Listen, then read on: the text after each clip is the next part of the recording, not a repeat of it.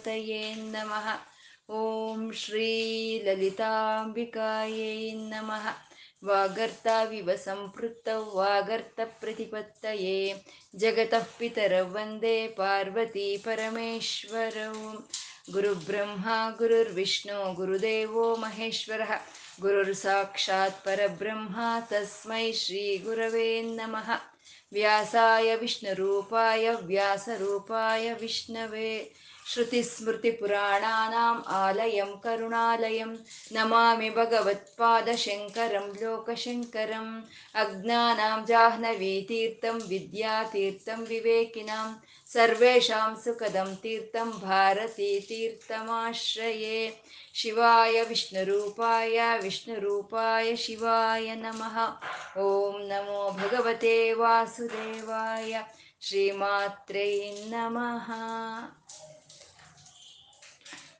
ನಾಮರೂಪರಹಿತವಾದ ಚೈತನ್ಯವನ್ನ ನಾವು ನಾರಾಯಣ ಬ್ರಹ್ಮ ಅಂತ ವಿಷ್ಣು ಸಹಸ್ರನಾಮದಲ್ಲಿ ಉಪಾಸನೆ ಮಾಡ್ಕೊಳ್ತಾ ಇದ್ದೀವಿ ಸಾವಿರ ನಾಮಗಳು, ಒಬ್ಬಂದೇ ಸಾವಿರ ರೂಪಗಳು, ಒಬ್ಬಂದೇ. ಆ ನಾಮಗಳೇ ಆ ಪರಮಾತ್ಮನಲ್ಲಿ ಏನು ಗುಣಗಳಿದೆಯೋ ಅವನ್ನೇ ನಾಮಗಳನ್ನಾಗಿ ಹೇಳ್ತಾ ಇರೋದು.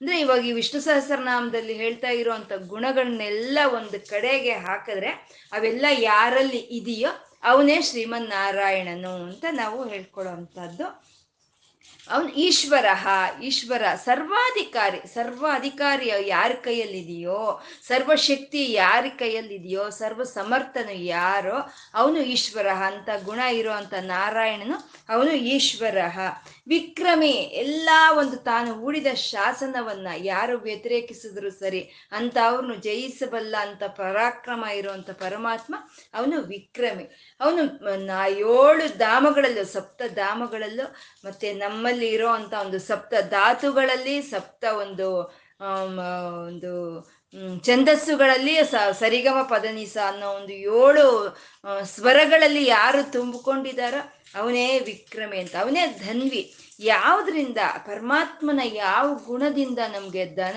ಧಾನ್ಯ, ಧನ್ಯತೆ ಅನ್ನೋದು ಸಿಗ್ತಾ ಇದೆಯೋ ಅದು ಧನ್ವಿ. ಪರಮಾತ್ಮ ಒಂದು ಬಿಲ್ಲನ್ನು ಹಿಡಿದು ಒಂದು ಒಂದು ಶಾಂಘಧನ್ವ ಅನ್ನೋ ಒಂದು ಬಿಲ್ಲನ್ನು ಹಿಡಿದಿರೋ ಅಂತ ಪರಮಾತ್ಮ ಅವನು ಧನ್ವಿ. ಅವನು ಮೇಧಾವಿ. ಅವನ ಮೇಧ ಮೇಧ ಅನ್ನೋ ಒಂದು ಧಾತುವಿಂದ ಸಿಕ್ಕೋ ಅಂತ ಒಂದು ಮೇಧಸ್ಸು. ಮಹಾ ಮೇಧಾವಿ ಪರಮಾತ್ಮ, ಅವನು ಈ ಸೃಷ್ಟಿಯನ್ನ ಸೃಷ್ಟಿ ಮಾಡಿರೋ ಅಂತ ಒಂದು ರೀತಿ, ಅದೇ ಒಂದು ಮೇಧಸ್ಸು, ಒಂದು ಮೇಧಾವಿ ಮಹಾ ಮೇಧಾವಿ ನಾವು ಹೇಳ್ಕೊಳ್ಳೋ ಅಂತ ಮೇಧಾವಿಗಳು ಈ ಪ್ರಪಂಚದಲ್ಲಿ ಭೂಮಿ ಮೇಲೆ ಯಾವ ಮೇಧಾವಿಗಳಿದಾರೋ ಅಂತ ಅವ್ರಿಗೆ ಆ ಮೇಧಾಶಕ್ತಿಯನ್ನು ಕೊಟ್ಟಂತ ಪರಮಾತ್ಮ ಅವನು ಮೇಧಾವಿ. ಅವನು ವಿಕ್ರಮ ಕ್ರಮ ವಿಕ್ರಮ ಕ್ರಮ ಅಂದ್ರೆ ಮೂರು ಹೆಜ್ಜೆಗಳಿಂದ ಈ ಮೂರು ಲೋಕಗಳನ್ನು ಆಕ್ರಮಿಸಿಕೊಂಡಂತ ಪರಮಾತ್ಮ ವಾಮನಾವತಾರದಲ್ಲಿ ಅವನು ವಿಕ್ರಮಹನು. ಕ್ರಮ ಅಂದ್ರೆ ಕ್ರಮವಾಗಿ ವ್ಯಾಪಿಸ್ಕೊಳ್ಳೋ ಅಂತವನು. ಅಂದ್ರೆ ಆಕ್ರಮಿಸ್ಕೊಂಡ ಅಂದ್ರೆ ಏನು? ಕ್ರಮವಾಗಿ ತಾನೇ ಸಂಪೂರ್ಣ ಆಕ್ರಮಿಸ್ಕೊಂಡ ಅಂದ್ರೆ. ಹಾಗೆ ಪರಮಾತ್ಮ ಆಕ್ರಮಿಸ್ಕೊಳ್ಳೋದ್ರಲ್ಲಿ ಒಂದು ಕ್ರಮ ಅಂತ ಇರುತ್ತೆ. ಒಂದು ಕ್ರಮಬದ್ಧವಾಗಿ ಆಕ್ರಮಿಸ್ಕೊಳ್ತಾನೆ. ಸೂರ್ಯ ಉದಯವಾಗೋದು, ಮಧ್ಯಾಹ್ನದ ಹೊತ್ತು, ಸಂಜೆ ಹೊತ್ತು. ಹಾಗೆ ಬಾಲ್ಯದಲ್ಲಿ ಇರುವಂತಹದ್ದು ಶಿಶುವಾಗಿರುವಂತಹದ್ದು ಆ, ಯೌವನ ಹಾಗೆ ಕ್ರಮವಾಗಿ ಒಂದು ಎಲ್ಲರಲ್ಲೂ, ಎಲ್ಲಾದ್ರಲ್ಲೂ ವ್ಯಾಪಿಸ್ಕೊಳ್ಳೋ ಅಂತ ಪರಮಾತ್ಮ ಅವನು ಕ್ರಮಃ ಅಂತ. ಮತ್ತೆ ಅವನ ಪುಟ್ಟ ಪುಟ್ಟ ಹೆಜ್ಜೆಗಳನ್ನ ಇಟ್ಕೊಂಡು ಅವನು ಆ ಗುರಿಯನ್ನು ತಲುಪಿಸೋ ಅಂತ ಪರಮಾತ್ಮ ಅವನು ಕ್ರಮ ಅಂತ. ಅಂದ್ರೆ ನಾವು ಒಂದು ಗುರಿ ತಲುಪಬೇಕು ಅಂತಂದ್ರೆ, ಅಥವಾ ನಾವು ಎಲ್ಲಾದ್ರೂ ಒಂದು ಕಡೆ ಪ್ರಯಾಣ ಮಾಡಬೇಕು ಅಂತಂದ್ರೆ ನಾವು ನಾರಾಯಣನ ನೆನೆಸ್ಕೊಂಡು ನಾವು ನಮ್ಮ ಮನೆಯಿಂದ ಒಂದು ಹೆಜ್ಜೆಯನ್ನ ಆಚೆಗಿಡ್ಬೇಕಂತೆ ಯಾಕೆಂದ್ರೆ ನಮ್ಮನ್ನ ಗುರಿ ತಲುಪಿಸೋ ಅಂತದ್ದು ನಮ್ಮ ಪಾದಗಳೇ. ನಮ್ಮ ನಾವೆಲ್ಲಿ ಹೋಗ್ಬೇಕೋ ಅಲ್ಲಿಗೆ ತಪ್ಸೋದು ನಮ್ಮ ಪಾದಗಳು. ಆ ಪಾದಗಳಲ್ಲಿ ಇರೋವಂಥ ಶಕ್ತಿಯನ್ನ ಅದಕ್ಕೆ ವಿಷ್ಣುವಿನ ಶಕ್ತಿ ಅಂತ ಹೇಳ್ತಾರೆ. ಪಾದಗಳಲ್ಲಿ ವಿಷ್ಣು ಇದ್ದಾನೆ ಅಂತ ನಮ್ಗೆ ಹೇಳ್ತಾರೆ. ಇಂದ್ರಿಯಗಳನ್ನ ನಾವು ಹೇಳ್ಕೊಳ್ಳೋವಾಗ ನಮ್ಮ ನೇತ್ರಗಳಲ್ಲಿ ಸೂರ್ಯಚಂದ್ರರು ಅಂತ ಹೇಳ್ಕೊಳ್ತೀವಿ, ಭುಜಗಳಲ್ಲಿ ಇಂದ್ರನು ಅಂತ ಹೇಳ್ಕೊಳ್ತೀವಿ. ಪಾದಗಳಲ್ಲಿ ವಿಷ್ಣು ಇದ್ದಾನೆ ಅಂತ ಹೇಳ್ಕೊಳ್ತೀವಿ. ಅಂದ್ರೆ ನಮ್ಮ ಗುರಿ ಕಡೆಗೆ ನಮ್ಮನ್ನ ಕರ್ಕೊಂಡು, ಕ್ರಮವಾಗಿ ಕರ್ಕೊಂಡು ಹೋಗುವಂತ ಪರಮಾತ್ಮ ಅವನು ವಿಷ್ಣು, ಹಾಗಾಗಿ ಅವನು ನಮ್ಮ ಪಾದಗಳಲ್ಲಿ ಇದ್ದಾನೆ ಅಂತ ಹೇಳೋ ಅಂತದ್ದು ನಾವೆಲ್ಲಾದ್ರೂ ಆಚೆ ಹೋಗ್ಬೇಕಾದ್ರೆ ನಾವು ಪಾ, ನಾರಾಯಣನನ್ನ ನಮಸ್ಕಾರ ಮಾಡ್ಕೊಂಡು ಹೋಗ್ಬೇಕು. ನಮ್ಮನ್ನ ಒಳ್ಳೆಯ ಗುರಿ ಕಡೆ ಕರ್ಕೊಂಡು ಹೋಗು. ನಮ್ಮನ್ನ, ನಮ್ಮ ಗುರಿಗೆ ನಮ್ಮನ್ನ ಕ್ಷೇಮವಾಗಿ ತಲುಪಿಸು ಅಂತ ನಾವು ಕೇಳ್ಕೊಳ್ಳೋ ಅಂಥದ್ದು ಅಂತ ಅವನು ಕ್ರಮ. ಅಕ್ರಮವಾಗಿ ಎಲ್ಲ ಕಡೆ ವಿಸ್ತರಿಸ್ಕೊಂಡಿಂತ ಪರಮಾತ್ಮ, ಯಾರು ಅವನ್ನ ಶರಣ ಹೋಗ್ತಾರೋ ಅಂತವ್ರನ್ನ ಗುರಿ ತಲುಪಿಸುವಂತ ಪರಮಾತ್ಮ ಅವನು ಕ್ರಮ. ಅವನಿಗಿಂತ ಉತ್ತಮರಿನ್ಯಾರು ಇಲ್ಲ. ಅವನಿಗೆ ಸಮಾನಾದವರು ಇಲ್ಲ. ಅವನಿಗಿಂತ ಉತ್ತಮರಾದವರು ಇಲ್ಲ. ಯಾರು ಉತ್ತಮರಾಗಿದ್ದಾರೋ ಅವನೇ ಅನುತ್ತಮ. ದುರಾದರ್ಶ. ಅವನ ಒಂದು ತತ್ವವನ್ನು ಹಿಡ್ಕೊಳ್ಳೋದಾಗ್ಬೋದು, ಅವನ ಮೇಲೆ ಮನಸ್ಸು ಇಡಿಸ್ ಇಡೋ ಅಂಥದ್ದಾಗ್ಬೋದು ಅಥವಾ ಅವನ ಒಂದು ಲೀಲೆಗಳನ್ನು ಕೇಳ್ತಾ ಕಾಲಕ್ಷೇಪ ಮಾಡೋ ಅಂಥದ್ದು ಅತ್ಯಂತ ದುರ್ಲಭವಾಗಿರೋ ಅಂಥದ್ದು ದುರಾದರ್ಶ. ಅದು ಅತಿ ಕಷ್ಟವಾಗಿರೋ ಅಂಥದ್ದು ಯಾರು ಕಾಯ ಬಾಚ ಮನ್ಸ ಪರಮಾತ್ಮನಿಗೆ ಅರ್ಪಣೆ ಮಾಡ್ತಾರೆ, ಅವ್ರಿಗೆ ಮಾತ್ರ ಸುದುರ್ಲಭ ಅದು. ಅದೇನು ಅಸಾಧ್ಯ ಅಂತ ಏನಿಲ್ಲ. ಯಾರು ಮನ್ಸು ಒಪ್ಪಿಸ್ತಾರೋ ಅವ್ರಿಗೆ ಸುಲಭ, ಯಾರು ಒಪ್ಸಲ್ವೋ ಅವ್ರಿಗೆ ದುರಾದರ್ಶ ಅಂತ. ಮತ್ತೆ ಈ ರಾಕ್ಷಸರಿಗೆಲ್ಲನೂ ತ ಒಂದು ರಾಕ್ಷಸರ ಒಂದು ಕೆಟ್ಟ ಗುಣಗಳನ್ನು ಸಂಹಾರ ಮಾಡಿ ಒಳ್ಳೆಯವ್ರನ್ನ ಕಾಪಾಡೋ ಪರ, ಪರಮಾತ್ಮ ಅವನು ದುರಾದರ್ಶ ಅಂತ. ಕೃತಜ್ಞ, ಕೃತ ಅಂದ್ರೆ ಮಾಡಿರೋ ಅಂಥದ್ದು ಈ ಮಾಡಿರೋದು ಏನು ಪರಮಾತ್ಮ? ಈ ಪ್ರಪಂಚವನ್ನು ಮಾಡಿದಾನೆ ಈ ಶರೀರಗಳನ್ನು ಸೃಷ್ಟಿ ಮಾಡಿದ್ದಾನೆ.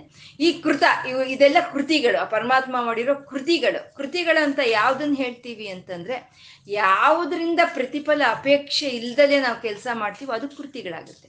ಯಾವುದೋ ಒಂದು ಪ್ರತಿಫಲವನ್ನು ಅಪೇಕ್ಷೆ ಮಾಡಿಕೊಂಡು ನಾವು ಮಾಡಿದ್ರೆ ಕಾರ್ಯ ಆಗುತ್ತೆ ಅಷ್ಟೇನೆ. ಏನೋ ಒಂದು, ಅಥವಾ ದುಡ್ಡು ಕಾಸು ಇರ್ಬೋದು, ಅಥವಾ ಪುಣ್ಯ ಇರ್ಬೋದು, ಅಥವಾ ನಮ್ಮ ಮನ್ಸಿಗೆ ತೃಪ್ತಿ ಇರ್ಬೋದು, ಅಥವಾ ನಮಗೆ ಮೋಕ್ಷ ಬರುತ್ತೆ ಅನ್ನೋದು ಇರುತ್ತೆ. ಆದರೆ ಪರಮಾತ್ಮ ಮಾಡ್ತಾ ಇರುವಂತ ಯಾವುದೇ ಒಂದು ಕೆಲಸದಲ್ಲಿ ಯಾವ ಪ್ರತಿಫಲ ಅಪೇಕ್ಷೆ ಇಲ್ಲ. ಅದನ್ನ ಕೃತಿ ಅಂತ ಹೇಳ್ತಾರೆ. ಹಾಗೆ ತಾನು ಮಾಡಿರೋ ಕೃತಿಗಳ ಮೇಲೆ ಜ್ಞಾನ ಇರುವಂತ ಪರಮಾತ್ಮ ಕೃತಜ್ಞ ಅಂತ. ಏನ್ ನಡೀತಾ ಇದೆ? ಪ್ರಪಂಚದಲ್ಲಿ ಏನ್ ನಡೀತಾ ಇದೆ? ಈ ಶರೀರದಲ್ಲಿ ಏನ್ ನಡೀತಾ ಇದೆ ಅಂತ ಸಂಪೂರ್ಣ ತಿಳ್ಕೊಂಡಿರುವಂತ ನಾರಾಯಣನು ಅವನು ಕೃತಜ್ಞ ಅಂತ. ಮಾಡಿದ ಒಂದು ಉಪಕಾರವನ್ನು ಯಾರು ಮರಿದಲೇ ಇರ್ತಾರೋ ಅಂತ ಅವರು ಅವ್ರು ಕೃತಜ್ಞರು ಅಂತ ನಾವು ಹೇಳ್ತೀವಿ. ಒಂದು ಸಣ್ಣ ಸಹಾಯ ಯಾರಾದರೂ ಮಾಡಿದ್ರು ಸರಿ, ನಾವು ಜೀವನ ಇರೋವರೆಗೂ ಅದನ್ನ ಮರಿಬಾರ್ದು. ಪರಮಾತ್ಮ ಅಷ್ಟೇ ಪ, ಪತ್ರಂ ಪುಷ್ಪಂ ಫಲಂ ತೋಯಂ. ನೀನೇನ್ ಕೊಡ್ತೀಯೋ ಒಂದು ಪತ್ರವನ್ನು ಕೊಡ್ತೀಯೋ, ಒಂದು ತುಳಸಿ ದಳ, ಒಂದು ಬಿಲ್ಪತ್ರೆ ಕೊಡ್ತೀಯೋ, ಒಂದು ಸಣ್ಣ ಹಣ್ಣು ಕೊಡ್ತೀಯೋ, ಒಂದು ಹೂವು ಕೊಡ್ತೀಯೋ, ಎಲ್ಲವನ್ನು ಜ್ಞಾಪಕ ಇಟ್ಕೊಂಡು ನಮಗೆ ಸಮಯಕ್ಕೆ ಸರಿಯಾಗಿ ಆ ಮೋಕ್ಷದ ರೂಪದ ಫಲವನ್ನು ಕೊಡುವಂತ ಪರಮಾತ್ಮ ಅವನು ಕೃತಜ್ಞ ಕೃತಜ್ಞ.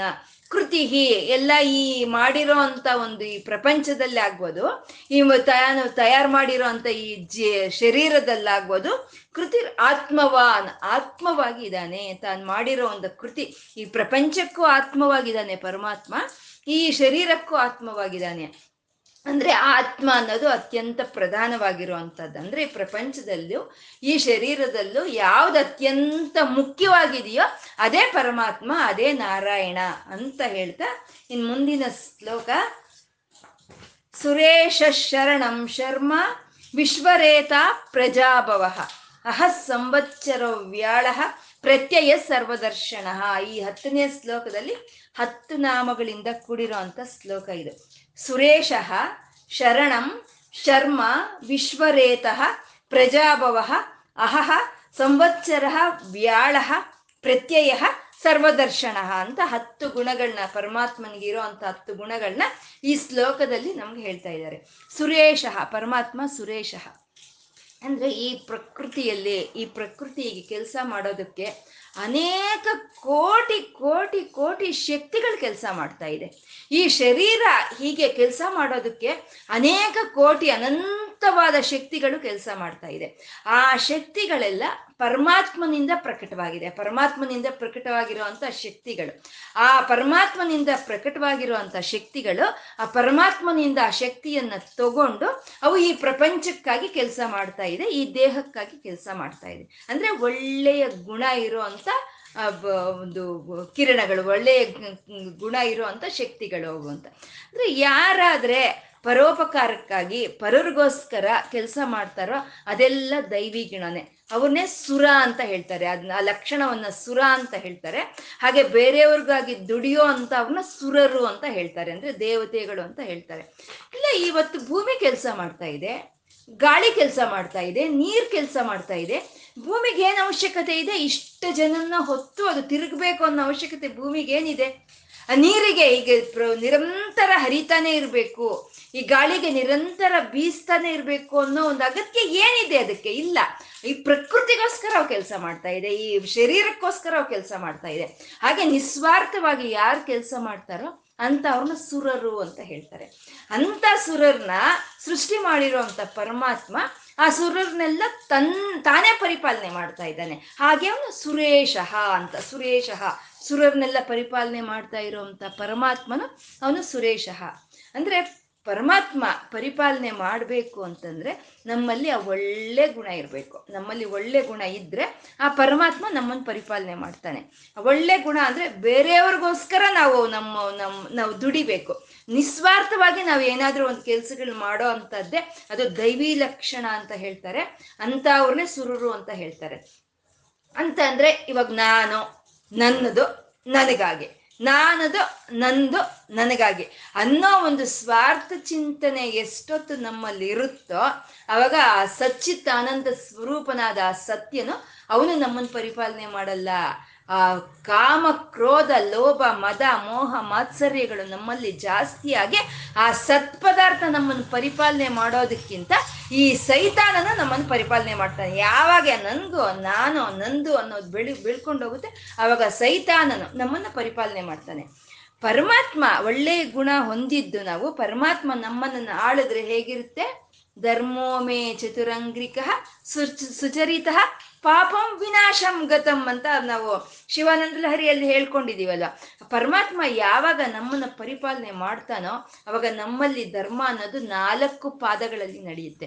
ಅಂದ್ರೆ ನಾವು ನಮ್ಮ ನಡೆಯಲ್ಲಿ ಧರ್ಮ ಇರುತ್ತೆ, ನಮ್ಮ ನುಡಿಯಲ್ಲಿ ಧರ್ಮ ಇರುತ್ತೆ, ನಮ್ಮ ವ್ಯವಹಾರದಲ್ಲಿ ಧರ್ಮ ಇರುತ್ತೆ, ಪ್ರತಿಯೊಂದರಲ್ಲೂ ಧರ್ಮ ಅನ್ನೋದಿರುತ್ತೆ ಯಾವಾಗ ಧರ್ಮ ಅನ್ನೋದು ಇರುತ್ತೆ, ಆವಾಗ ನಮ್ಮ ಮನಸ್ಸು ಅನ್ನೋದು ಪ್ರಶಾಂತವಾಗಿರುತ್ತೆ, ನಮ್ಮ ಮನಸ್ಸು ಶಾಂತವಾಗಿರುತ್ತೆ. ಆ ಧರ್ಮ ನಮ್ಮಲ್ಲಿ ಇದ್ದಾಗ ಆ ಧರ್ಮೋ ಧರ್ಮವೇ ಆಗಿರುವಂತ ಮಹಾ ನಾರಾಯಣನ ನಮ್ಮನ್ನು ಪರಿಪಾಲನೆ ಮಾಡ್ತಾನೆ. ಆವಾಗ ನಮ್ಗೆ ಒಂದು ಪ್ರಶಾಂತತೆ ಅನ್ನೋದು ಸಿಕ್ಕುತ್ತೆ, ಒಂದು ಸಂತೋಷ ಅನ್ನೋದು ಸಿಕ್ಕುತ್ತೆ. ಅದು ಬಿಟ್ಟು ನಾವು ಕಾಮ ಕ್ರೋಧಗಳಿಂದ ಕೂಡಿದ್ರೆ ಸೈತಾನನ ಆಳ್ತಾನೆ. ಆವಾಗ ನಮಗೆ ಅಶಾಂತಿ ಅನ್ನೋದು ಇರುತ್ತೆ. ದುಃಖ ಅನ್ನೋದಿರುತ್ತೆ ಯಾಕೆ ಅಂದ್ರೆ ಆ ಸತ್ ಪದಾರ್ಥದ ಒಂದು ಲಕ್ಷಣ ಅನ್ನೋದು ಅದು ಆನಂದದ ಲಕ್ಷಣವೇ. ಆನಂದದ ಲಕ್ಷಣ ಇರುವಂತ ಪರಮಾತ್ಮ ನಮ್ಮನ್ನು ಪರಿಪಾಲನೆ ಮಾಡಿದ್ರೆ ನಮ್ಗೆ ಆನಂದನೇ ಸಿಕ್ಕುತ್ತೆ. ಈ ಕೆಟ್ಟ ಗುಣಗಳಿಂದ ಕೂಡಿರೋಂಥ ಸೈತಾನನ್ನು ಪರಿಪಾಲನೆ ಮಾಡಿದ್ರೆ ನಮಗೆ ಆ ಕೆಟ್ಟ ಗುಣ, ಕೆಟ್ಟ ಗುಣಗಳೇ ಬರುತ್ತೆ. ಯಾಕೆಂದ್ರೆ ಈ ನಾಲಿಗೆ ಮೇಲೆ ನಾವು ಸಿಹಿಯನ್ನ ಇಟ್ಕೊಂಡ್ರೆ, ಸಿಹಿ ಪದಾರ್ಥವನ್ನು ತಿಂದ್ರೆ ಸಿಹಿ ಅನುಭವ ನಮಗೆ ಬರುತ್ತೆ. ಅದೇ ಕಹಿ ಪದಾರ್ಥವನ್ನು ಇಟ್ಕೊಂಡ್ರೆ ಆ ಕಹಿ ಅನುಭವ ಅನ್ನೋದು ಬರುತ್ತೆ. ಈ ನಾಲ್ಗೆ ಏನು ಸಿಹಿನೂ ಅಲ್ಲ, ಅದು ಕಹಿನೂ ಅಲ್ಲ. ನಾವು ಏನು ಉಂಡ್ತೀವೋ ಅದರ ಅನುಭವ ನಮಗೆ ಬರುತ್ತೆ.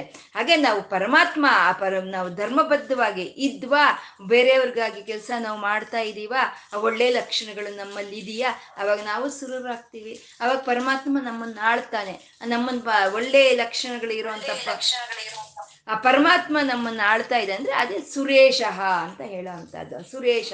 ಹಾಗೆ ಒಳ್ಳೆ ಲಕ್ಷಣಗಳು ನಮ್ಮಲ್ಲಿದ್ದಾಗ ಪರಮಾತ್ಮ ನಮ್ಮನ್ನ ಆಳ್ತಾನೆ. ಏನೋ ಒಂದು ಪುಣ್ಯ, ಯಾವುದೋ ಜನ್ಮದ ಮಾಡ್ಕೊಂಡಿದ್ದ ಪುಣ್ಯ ನಮ್ಮಲ್ಲಿ ಇತ್ತು. ನಮಗೆ ತಿಳಿತಾ ಇದೆ. ನಮ್ಮಲ್ಲಿ ಕಾಮಕ್ರೋಧಗಳು ಜಾಸ್ತಿ ಇದೆ. ನಾನು, ನಂದು, ನನ್ಗಾಗಿ ಅನ್ನೋ ಒಂದು ಸ್ವಾರ್ಥ ನನ್ನಲ್ಲಿ ಜಾಸ್ತಿ ಇದೆ ಅಂತ ನಮ್ಗೆ ನಮ್ಗೆ ತಿಳಿಯುತ್ತೆ. ಹಾಗೆ ತಿಳಿಯೋದು ನಮ್ಗೆ ಎಷ್ಟೋ ಜನ್ಮದಲ್ಲಿ ಪುಣ್ಯ ಇದ್ರೆ ಮಾತ್ರನೇ ತಿಳಿಯುತ್ತೆ. ಯಾಕೆಂದ್ರೆ ನಮ್ಮಲ್ಲಿರೋ ಒಂದು ವೀಕ್ನೆಸ್ ಏನೋ, ನಮ್ಮಲ್ಲಿರೋ ಕೆಟ್ಟ ಗುಣಗಳೇನೋ ಅನ್ನೋದು ನಮಗ್ ತಿಳಿಬೇಕು ಅಂದ್ರೆ ನಾವು ತುಂಬಾ ತುಂಬಾ ತುಂಬಾ ಪುಣ್ಯ ಮಾಡಿರ್ಬೇಕು ನಮ್ಗೆ. ಯಾಕೆಂದ್ರೆ ಒಂದು ಕಾಯಿಲೆ ಬಂದಾಗ ಅದು ಏನು ಅಂತ ಡಯಾಗ್ನೈಸ್ ಆಗೋದೇ ಅದು ದೊಡ್ಡ ವಿಷಯ. ಡಯಾಗ್ನೈಸ್ ಆಗೋದ್ರೆ ಅದಕ್ಕೆ ಟ್ರೀಟ್ಮೆಂಟ್ ಅದಷ್ಟಕ್ಕೆ ಅದೇ ಸಿಕ್ಬಿಡುತ್ತೆ ಅಲ್ವಾ? ಹಾಗೆ ನಮ್ಮಲ್ಲಿ ಈ ಕಾಮಕ್ರೋಧಗಳು ಇದೆ, ನನ್ನಲ್ಲಿ ಸ್ವಾರ್ಥ ಲಕ್ಷಣಗಳು ಇದೆ ಅಂತ ನಮಗ್ ತಿಳಿದ್ರೆ ಸಾಕು ನಮ್ಗೆ ಒಂದು, ಆ ಒಂದು ಪೂರ್ವ ಜನ್ಮದ ಪುಣ್ಯದಿಂದ ನಮಗ್ ತಿಳಿಯುತ್ತೆ. ಹಾಗೆ ತಿಳಿದ್ರು ಅದರಿಂದ ಆಚೆ ಬರೋದು ನಮ್ಮ ಕೈಯಲ್ಲೇನು ಇರೋದಿಲ್ಲ. ಅದರಿಂದ ಆಚೆ ಬರೋದು ನಮ್ಮ ಕೈಯಲ್ಲಿಲ್ಲ. ಆ ಪರಮಾತ್ಮನೇ ನಮ್ಮನ್ನು ಕಾಪಾಡಬೇಕಾಗಿರುತ್ತೆ ಹಾಗಾಗಿ ಶರಣಃ ಸುರೇಶ ಶರಣಃ ಮುಂದಿನ ನಾಮ. ಯಾವಾಗ ನಾವು ಅವನು ಶರಣ ಹೋಗ್ತೀವೋ ಅವಾಗ ನಮ್ಮನ್ನ ಕಾಪಾಡೋ ಅಂತ ಪರಮಾತ್ಮ ಅವನು ಶರಣಃ ಅಂತ. ಹಿಂದಿನ ಜನ್ಮದಲ್ಲಿ ಏನೇ ಒಂದು ಪಾಪಗಳು ಮಾಡಿದ್ರು ಸರಿ, ಆ ಪಾಪಗಳನ್ನೆಲ್ಲ ತೊಳೆದು ನಮ್ಮನ್ನ ಒಂದು ಜ್ಞಾನದ ಕಡೆ ಕರ್ಕೊಂಡು ಹೋಗುವಂತ ಪರಮಾತ್ಮ ಅವನು ಶರಣಃ. ಅನ್ಯತಾ ಶರಣಂ ನಾಸ್ತಿ, ತ್ವಮೇವ ಅನ್ಯ ಶರಣಂ ವ್ರಜ ಅಂತ ಯಾರಾದ್ರೆ ಅನನ್ಯ ಚಿಂತನೆಯಿಂದ ಪರಮಾತ್ಮನ ಒಂದು ಸ್ಮರಿಸ್ತಾ ಇರ್ತಾರೋ ಅಂತ ಅವ್ರಿಗೆ ಶರಣ ಒಂದು ಆಶ್ರಯವನ್ನು ಕೊಡೋ ಅಂತ ಪರಮಾತ್ಮ ಅವನು ಶರಣಃ ಅಂತ. ಇದನ್ನೇ ಪುರಂದರದಾಸರು ಹೇಳ್ತಾರಲ್ಲ, ಆನೆಯು ಕರೆದರೆ ಆದಿಮೂಲ ಬಂದಂತೆ ಅಡವಿಯಲ್ಲಿ ಧ್ರುವರಾಯನು ಕರೆದ್ರೆ ವಾಸುದೇವ ಬಂದಂತೆ, ಅಜಾಮಿಳನು ಕರೆದರೆ ನಾರಾಯಣನು ಬಂದಂತೆ, ಸಭೆಯಲ್ಲಿ ದ್ರೌಪದಿ ಕರೆದರೆ ಶ್ರೀಕೃಷ್ಣ ಬಂದಂತೆ ಅಂತ. ಹಾಗೆ ಆ ಪರಮಾತ್ಮ ನೀನೇ ನನ್ನಲ್ಲಿರೋ ಕೆಟ್ಟ ಗುಣಗಳನ್ನ ಬಿಡಿಸು ನೀನು ಅಂತ ನಾವು ಯಾವಾಗ ಪರಮಾತ್ಮನ ಶರಣ ಹೋಗ್ತೀವೋ, ಅವಾಗ ನಮ್ಮನಿಗೆ ನಮ್ಮನ್ನ ಕಾಪಾಡೋದಕ್ಕೆ ಧಾವಿಸಿ ಬರೋ ಅಂತ ಪರಮಾತ್ಮನ ಲಕ್ಷಣ ಆ ಗುಣ, ಅದು ಶರಣ, ಅವನು ಶರಣ ಅಂತ. ದ್ರೌಪದಿಯ ದ್ರೌಪದಿಗೆ ಶರಣು ಬೇಡಿದ, ದ್ರೌಪದಿಯನ್ನ ಕಾಪಾಡ್ದ. ಶರಣು ಬೇಡಿದ, ಗಜೇಂದ್ರನನ್ನ ಕಾಪಾಡ್ದ. ನೀನೇ ದಿಕ್ಕು ಅಂದ, ದ್ರೌಪದಿಯನ್ನ ಕಾಪಾಡ್ದ. ಮತ್ತೆ ಈ ವಿದ್ಯೆ, ಬುದ್ಧಿ ಬಂದವರು, ಬಾ, ಬಂಧು ಬಾಂಧವರು, ಅಂತಸ್ತು, ಅಧಿಕಾರ ಐಶ್ವರ್ಯ ಮತ್ತೆ ಈ ಔಷಧ, ಮತ್ತೆ ಈ ಮಂತ್ರ ಇಷ್ಟು ನಮ್ಮನ್ನ ಕೈ ಬಿಟ್ಟಾಗ ನಮ್ಮನ್ ಕಾಪಾಡೋದು ಆ ಪರಮಾತ್ಮನೇ. ಈ ವಿದ್ಯೆ, ಬುದ್ಧಿ ಅಂತಸ್ ಏನಾದ್ರೂ ಇರಲ್ಲ ಅವೆಲ್ಲ ಕೈ ಬಿಡುತ್ತೆ ನಮ್ಮನ್ನ. ಅವು ಕೈ ಬಿಟ್ಟಾಗ ನಮ್ಮನ್ನ ಕಾಪಾಡೋ ಅಂತ ಪರಮಾತ್ಮ ಅವನು ಶರಣ ಅಂತ. ಇದು ಯಾವ್ದಿರ್ಲಿಲ್ಲ ವಿಭೀಷಣನ್ಗೆ? ವಿದ್ಯೆ ಇರ್ಲಿಲ್ವಾ? ಬುದ್ಧಿ ಇರ್ಲಿಲ್ವಾ? ಬಂಧು ಬಾಂಧವರಿಯ ಸಹಾಯ ಇರ್ಲಿಲ್ವಾ? ಅಂತಸ್ತಿರ್ಲಿಲ್ವಾ ಅಧಿಕಾರ ಇರ್ಲಿಲ್ವಾ? ಐಶ್ವರ್ಯ ಇರ್ಲಿಲ್ವಾ? ಮಂತ್ರ ಇರ್ಲಿಲ್ವಾ ಅಥವಾ ಔಷಧಿ ಇರ್ಲಿಲ್ವಾ? ಎಲ್ಲ ಇತ್ತು. ಎಲ್ಲ ಇದ್ರು ಆ ವಿಭೀಷಣನ್ಗೆ ಇದ್ದಂತ ಶಾಂತಿಯನ್ನ ಹೋಗಲಾಡಿಸಿದ್ದು ಶ್ರೀರಾಮಚಂದ್ರನೇ ಅಲ್ವಾ? ಆ ಶರಣು ಹೋದಾಗ ಅವನಿಗೆ ಆ ಒಂದು ಉದ್ಧಾರ ಮಾಡಿ ಅವನಿಗೆ ಪಟ್ಟವನ್ನು ಕಟ್ಟಿದ ಪರಮಾತ್ಮ ಅವನು ಶರಣ ಅಂತ. ಆ ಶರಣ ಅವನು ಶರ್ವಹ ಅಂತ. ಅವನು ಶರ್ವಹ ಏನ್ ಮಾಡ್ತಾನೆ? ಸುಖವನ್ನು ಕೊಡ್ತಾನೆ ಅವನು. ಯಾರಾದ್ರೆ ಆ ಪರಮಾತ್ಮನನ್ನ ನಾವು ಒಳ್ಳೆ ಲಕ್ಷಣಗಳು ಇಟ್ಕೊಂಡು ಆ ಪರಮಾತ್ಮನ ಶರಣ ಹೋಗ್ತೀವೋ ಅಂತ ಅವ್ರಿಗೆ ಸುಖವನ್ನು ಕೊಡೋ ಅಂತ ಪರಮಾತ್ಮ ಅವನು ಶರ್ಮಹ ಅಂತ. ಶರ್ಮಹ ಶರ್ಮ ಅಂತ ಹೆಸರಿಟ್ಕೊಳ್ತಾರೆ ಕೆಲವರು. ಶರ್ಮ ಅಂತಂದ್ರೆ ಸಚ್ಚಿತ್ ಆನಂದದ ಸ್ವರೂಪವಾಗಿರೋ ಅಂತ ಪರಮಾತ್ಮ ಶರ್ಮ ಅಂತ. ಶರ್ಮ ಅಂದ್ರೆ ಸುಖವಾಗಿರೋ ಅಂತವ್ರನ್ನ ಶರ್ಮ ಅಂತ ಹೇಳೋದು. ಇವಾಗ ಶರ್ಮ ಅಂತ ಹೆಸರಿಟ್ಕೊಳ್ತಾರೆ. ಅಂತಂದ್ರೆ ಶಬ ಅವ್ರೇನು ಸುಖವಾಗಿ ಇಂದ್ರಿಯಗಳಿಂದ ಬರ್ತಾ ಇರೋ, ಸುಖದಿಂದ ಸುಖವಾಗಿರೋರ್ನ ಶರ್ಮ ಅಂತೀವ. ಹಾಗಂದ್ರೆ ಎಲ್ಲರೂ ಶರ್ಮರೇ ಆಗ್ತಾರೆ ಅಲ್ವಾ? ಇಂದ್ರಿಯ ಸುಖ ಅಲ್ಲ, ಪರಮಾತ್ಮನ ಜ್ಞಾನವನ್ನು ಹೊಂದು ಆ ಬ್ರಹ್ಮ ಜ್ಞಾನಾನಂದವನ್ನು ಪಡ್ಕೊಳ್ತಾ ಆ ಆನಂದದಿಂದ ಸುಖವಾಗಿರೋರ್ನ ಶರ್ಮ ಅಂತಾರೆ. ಹಾಗೆ ಈ ಪರಮಾತ್ಮ ಶರ್ಮ, ಯಾರಾದ್ರೆ ಆ ಪರಮಾತ್ಮನನ್ನ ಆಶ್ರಯಿಸ್ಕೊಳ್ತಾರೋ ಅಂಥವ್ರಿಗೆ ತಾನೇ ಎಲ್ಲ ಕಡೆ ಇದ್ದೀನಿ ಅಂತ ತೋರಿಸ್ಕೊಡ್ತಾ ಆ ಸುಖವನ್ನು ಕೊಡೋ ಅಂತ ಪರಮಾತ್ಮ ಅವನು ಶರ್ಮಹ ಅಂತ. ಯಾರಾದ್ರೆ ಆ ಪರಮಾತ್ಮನನ್ನ ಒಂದು ಧ್ಯಾನಿಸ್ಕೊಂಡು ಇರ್ತಾರೋ ಅಂಥವ್ರಿಗೆ ಅವನೇ ಎಲ್ಲ ಕಡೆ ತುಂಬಿ ಇದ್ದಾನೆ ಅನ್ನೋದು ತಿಳಿಯುತ್ತೆ. ಈ ಪ್ರಕೃತಿಯಲ್ಲಿ ಈ ಗಿಡವಾಗ್ಬೋದು, ಒಂದು ಮರವಾಗ್ಬೋದು, ಈ ಪ್ರಕೃತಿಯಲ್ಲಿ ಎಲ್ಲ ಕಡೆ ಅವನೇ ಇದ್ದಾನೆ. ಎಲ್ಲ ಪ್ರಾಣಿಗಳಲ್ಲೂ ಒಂದು ನಾಯಿ ಆಗ್ಬೋದು, ಒಂದು ಬೆಕ್ಕಾಗ್ಬೋದು ಒಂದು ಪಶು ಯಾವುದಾದ್ರೂ ಆಗ್ಬೋದು ಅದರಲ್ಲಿರೋ ಅಂಥ ಚೈತನ್ಯ ಪರಮಾತ್ಮಂದೆ ನನ್ನಲ್ಲೂ ನಿನ್ನಲ್ಲೂ ಇರೋದು ಆ ಪರಮಾತ್ಮನೇ ಅಂತ ಅವ್ರಿಗೆ ತಿಳಿಯುತ್ತೆ. ಅಂದ್ರೆ ಎಲ್ಲಾ ಕಡೆ ಆ ಪರಮಾತ್ಮನೇ ಇದ್ದಾನೆ ಅಂತ ಯಾರಿಗೆ ಅನುಭವವಾಗುತ್ತೋ ಅವರು ಸುಖವಾಗಿರ್ತಾರೆ ಅವರಿಗೆ ಒಂದು ನೋವು ಅನ್ನೋದು ಯಾರಿಂದನೂ ನೋವು ಉಂಟು ಮಾಡಕ್ಕೂ ಆಗಲ್ಲ. ಅವರು ಯಾರಿಗೂ ನೋವು ಉಂಟು ಮಾಡೋದಿಲ್ಲ. ಹಾಗೆ ಸುಖವಾದ ಸ್ಥಿತಿಯಲ್ಲಿ ಇರ್ತಾರೆ. ಹಾಗೆ ಸುಖವಾದ ಸ್ಥಿತಿಯಲ್ಲಿ ಇರೋ ಅಂತ ಪರಮಾತ್ಮ ಅವನು ಶರ್ಮ ಯಾರು ಅವನ್ನ ಶರಣ ಹೋಗಿ ಆಶ್ರಯಿಸ್ಕೊಳ್ತಾರೋ ಅಂತ ಅವ್ರಿಗೆ ಅಂತ ಸುಖವನ್ನು ಕೊಡೋ ಅಂತ ಪರಮಾತ್ಮ ಶರ್ಮಃ ವಿಶ್ವರೇತ ಮುಂದಿನ ನಾಮ ವಿಶ್ವರೇತ. ಪರಮಾತ್ಮ ಸೃಷ್ಟಿ ಮಾಡಿದ್ದಾನೆ. ಈ ಸೃಷ್ಟಿಯಾಗಿರುವಂತ ಈ ಪ್ರಪಂಚವಾಗಬಹುದು, ಈ ಮ ಜೀವರಾಶಿಗಳಾಗ್ಬೋದು ಯಾವ ರೀತಿ ಸೃಷ್ಟಿಯಾಗಿದೆ ಅಂದ್ರೆ ಅವನ ರೇತಃ ಅಂದ್ರೆ ಅವನು ತೇಜಸ್ಸಿನಿಂದ ಸೃಷ್ಟಿಯಾಗಿದೆ. ಅವನ ತೇಜಸ್ಸಿನಿಂದ ಈ ಪ್ರಪಂಚ ಎಲ್ಲ ಸೃಷ್ಟಿಯಾಗಿರೋ ಅಂತದ್ದು ಆ ತೇಜಸ್ಸು ಅಂತಂದ್ರೆ ಪರಮಾತ್ಮನ ತೇಜಸ್ಸು ಅಂತಂದ್ರೆ ಅದನ್ನೇ ರೇತಸ್ಸು ಅಂತ ಹೇಳ್ತಾರೆ. ಪರಮಾತ್ಮನ ರೇತಃ, ವಿಶ್ವ ರೇತಃ, ರೇತಸ್ಸು ಅಂತ ಹೇಳ್ತಾರೆ. ಆ ವಿಶ್ವ, ಪರಮಾತ್ಮನ ರೇತಸ್ಸು ಅಂದ್ರೆ ಅದ್ರೆ ಇಚ್ಛಾಶಕ್ತಿ, ಜ್ಞಾನಶಕ್ತಿ. ಕ್ರಿಯಾಶಕ್ತಿ, ಐಶ್ವರ್ಯ, ಬಲ, ವೀರ್ಯ ಇಂಥ ಆರು ಗುಣಗಳಿಂದ ಕೂಡಿರೋ ಅಂಥದ್ನೇ ರೇತಸ್ಸು ಅಂತ ಹೇಳ್ತಾರೆ. ಇಚ್ಛಾ, ಜ್ಞಾನ, ಕ್ರಿಯಾಶಕ್ತಿಗಳು, ಐಶ್ವರ್ಯಗಳು, ಬಲ, ವೀರ್ಯ, ಧೈರ್ಯ, ತೇಜಸ್ಸು ಇಂಥವೆಲ್ಲ ಯಾರಲ್ಲಿ ಇದೆಯೋ ಅವನು ಪರಮಾತ್ಮ ಅದನ್ನ ರೇತಸ್ಸು ಅಂತ ಹೇಳ್ತಾರೆ. ಆ ಪರಮಾತ್ಮನ ರೇತಸ್ಸಿನಿಂದ, ಅಂದ್ರೆ ಇಚ್ಛಾ ಜ್ಞಾನ, ಕ್ರಿಯಾಶಕ್ತಿಗಳು ಐಶ್ವರ್ಯ, ಈ ಬಲ, ಈ ವೀರ್ಯ ಈ ವೀರ್ಯ ಈ ಇದರಿಂದ ಈ ಒಂದು ಪ್ರಪಂಚ ಅನ್ನೋದು ಸೃಷ್ಟಿಯಾಗಿರುವಂಥದ್ದು ಹಾಗಾಗಿ ಪರಮಾ, ಪರಮಾತ್ಮನನ್ನ ವಿಶ್ವರೇತಃ ಅಂತ ಕರಿತಾ ಇದೆ ಅಂದ್ರೆ ಅವನ ತೇಜಸ್ಸಿನಿಂದನೇ ಈ ಪ್ರಪಂಚ ಎಲ್ಲ ಸೃಷ್ಟಿಯಾಗಿರುವಂಥದ್ನ ಇವಾಗ ಅಪ್ಪನ ಒಂದು ಶರೀರದ ರೇತಸ್ಸಿನಿಂದ ಸಂತಾನ ಅನ್ನೋದು ಬರುತ್ತೆ. ಅಪ್ಪನ ಶರೀರದ ರೇತಸ್ಸಿನಿಂದಾನೇ ಬರುತ್ತೆ. ಹಾಗೆ ಈ ಪರಮಾತ್ಮ, ಈ ವಿಶ್ವರೇತಃ ಆದ ಪರಮಾತ್ಮನ ತೇಜಸ್ಸಿನಿಂದ ಈ ಪ್ರಕೃತಿ, ಈ ಪ್ರಾಣಿಗಳು ಎಲ್ಲ ಸೃಷ್ಟಿಯಾಗಿರುವಂಥದ್ದು. ಈ ಸೂರ್ಯನ ಒಂದು ಕಿರಣಗಳು ಮಳೆ ನೀರನ್ನ ಆವಿ ಆವಿ ಮಾಡಿಸುತ್ತೆ. ನೀರನ್ನ ಆವಿ ಮಾಡಿಸಿ ಮೋಡವನ್ನಾಗಿ ಬದಲಾವಣೆ ಮಾಡುತ್ತೆ. ಆ ಮೋಡವಾಗಿ ಬದಲಾವಣೆ ಆಗಿರೋ ಅಂಥದ್ರಲ್ಲಿ ಆ ಸೂರ್ಯನ ತೇಜಸ್ಸು ಅನ್ನೋದು ಸೇರ್ಕೊಂಡು ಅದೊಂದು ಮಳೆಯಾಗಿ ನೀರಾಗಿ ಬರುತ್ತೆ. ಆ ನೀರಿನಿಂದ ಸಸ್ಯಗಳು ಬರುತ್ತೆ. ಸಸ್ಯಗಳಿಂದ ಶ, ಪ್ರಾಣಗಳು ಬರುತ್ತೆ. ಪ್ರಾಣಗಳಿಂದ ಶರೀರಗಳು ಬರುತ್ತೆ. ಅಂದ್ರೆ ಎಲ್ಲವೂ ಅವನು ತೇಜಸ್ಸಿನಿಂದಾನೇ, ಅವರ ರೇತಸ್ಸಿನಿಂದಾನೇ ಎಲ್ಲವೂ ಉತ್ಪನ್ನವಾಗ್ತಾ ಇದೆ. ಹಾಗೆ ಸಮಸ್ತ ಪ್ರಾಣಿಗಳನ್ನು ಮತ್ತೆ ಈ ಸೃಷ್ಟಿಯನ್ನ ಬನ್ನ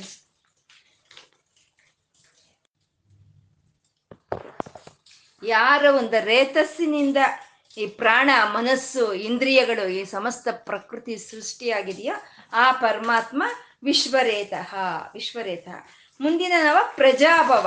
ಹಾಗೆ ಪರಮಾತ್ಮ ಪ್ರಜಾಭವ. ಹಾಗೆ ತನ್ನ ತೇಜಸ್ಸಿನಿಂದ ಈ ಪ್ರಕೃತಿಯನ್ನ ಮತ್ತೆ ಈ ಒಂದು ಎಲ್ಲಾ ಒಂದು ಪ್ರಾಣಿಗಳನ್ನ ಸೃಷ್ಟಿ ಮಾಡಿರೋ ಅಂತ ಪರಮಾತ್ಮ, ಅವನು ಪ್ರಜಾಭವ ಅಂತ. ಅದು ಚಿತ್ರ ವಿಚಿತ್ರವಾದ ಈ ಸೃಷ್ಟಿಯೆಲ್ಲ ಆ ಪರಮಾತ್ಮನಿಂದ ಸೃಷ್ಟಿಯಾಗಿರೋ ಅಂಥದ್ದು ಈ ಶ ಈ ಸಮಸ್ತ ಒಂದು ಈ ಪ್ರಪಂಚ ಹೇಗೆ ಅಂದ್ರೆ ಈ ಮೇಲೆ ಒಂದು ಕದಲ್ದಲೇ ಇರೋ ಅಂತ ಒಂದು ಇದು. ಅದನ್ನೇ ಒಂದು ಜಂಗಮ ಅಂತ ಹೇಳ್ತೀವಿ. ಆ ಕದಲ್ದಲೇ ಇರೋ ಅಂತ ಒಂದು ಚೈತನ್ಯದಿಂದ ಕದಲ್ತಾ ಇರೋವಂಥ ಈ ಪ್ರಪಂಚ, ಈ ಪ್ರಾಣಿಗಳು ಸೃಷ್ಟಿಯಾಗಿರೋ ಅಂತದ್ದು ಅದು ಜಂಗಮ ಅಂತ ಹೇಳ್ತೀವಿ. ಅಂದ್ರೆ ಈ ಭೂಮಿ ಮೇಲೆ ಸಾವಿರ ಜಂಗಮ, ಎರಡು ಚೈತನ್ಯಗಳು ಇದೆ. ಅಂದ್ರೆ ಕದಲ್ತಲ, ಕದಲ್ತಾ ಇರೋ ಅಂತ ಒಂದು ಚೈತನ್ಯವೂ ಇದೆ. ಕದಲ್ದಲ್ಲೇ ನಿಂತಿರೋ ಅಂತ ಒಂದು ಚೈತನ್ಯವೂ ಇದೆ. ಅಂದ್ರೆ ಇವಾಗ ಬೆ ಗುಡ ಒಂದು ಗಿಡಗಳಾಗ್ಬೋದು ಒಂದು ಬೆಟ್ಟಗಳಾಗ್ಬೋದು, ಇವೆಲ್ಲ ಕದಲ್ದಲ್ಲೇ ಸ್ಥಿರವಾಗಿ ನಿಂತಿರುವಂತ ಚೈತನ್ಯ. ಅದನ್ನೇ ಜಂಗಮ ಪ್ರಪಂಚ ಅಂತ ಹೇಳ್ತೀವಿ. ಸ್ಥಾವರ ಪ್ರಪಂಚ ಅಂದ್ರೆ ಈ ಕದಲ್ತಾ ಇರೋ ಈ ಪ್ರಾಣಿಗಳು, ಈ ಮನುಷ್ಯರು, ಇವೆ, ಇವೆಲ್ಲರನ್ನು ನಾವು ಸ್ಥಾವರ ಪ್ರ, ಪ್ರಪಂಚ ಅಂತ ಹೇಳ್ತೀವಿ. ಹಾಗೆ ಸ್ಥಾವರ ಜಂಗಮವಾದಂಥ ಪ್ರಪಂಚ. ಇದನ್ನೇ ಚಿಚ್ಚಕ್ತಿ, ಚೇತನ ರೂಪ, ಜಡಶಕ್ತಿ, ಜಡಾತ್ಮಿಕ ಅಂತ ಲಲಿತಾ ಸಹಸ್ರನಾಮದಲ್ಲಿ. ಹಾಗೆ ಪರಮಾತ್ಮನ ಚೈತನ್ಯ ಎರಡು ವಿಧದಲ್ಲೂ ಈ ಭೂಮಿ ಮೇಲೆ ಈ ಒಂದು ಸಮಸ್ತ ಸೃಷ್ಟಿಯನ್ನ, ಸಮಸ್ತ ಪ್ರಾಣಿಗಳನ್ನ ಸೃಷ್ಟಿ ಮಾಡಿರುವಂತ ಪರಮಾತ್ಮ ಅವನು ಪ್ರಜಾಭವ ಅಂತ. ಪ್ರಜಾಭವ. ಅಹಹ.